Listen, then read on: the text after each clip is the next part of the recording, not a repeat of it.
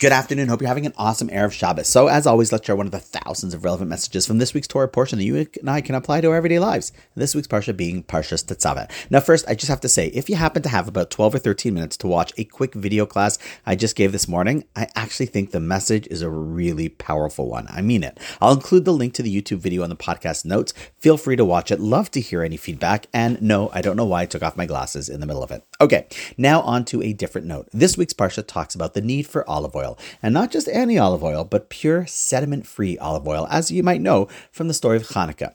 Now, I saw a beautiful idea about this. Rav Moshe Feinstein, who was arguably the greatest rabbi in North America in his time, points out that it's not only that the oil that was used, uh, rather, that not all the oil that was used for the various things in the temple needed to be pure, pristine, sediment free oil. Only the oil that was specifically used for the menorah.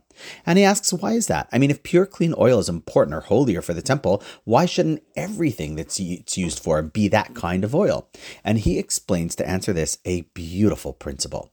See, every activity or vessel in the temple represented a different idea or principle of life in Judaism. And when it comes to the menorah, our sages teach us that it represents Torah, our values that need to shine forth, and the people who teach that, who are the flames. And when it comes to living and representing and teaching our values, the person giving them over needs to be pure. No sediments or pieces that are not pure could be mixed in. We all know from experience that when we learn from someone, if we see parts of that person not being consistent, having sediment, and the messaging that they're giving is not what they're living, it's extremely damaging. It darkens the message and the light that they are trying to share.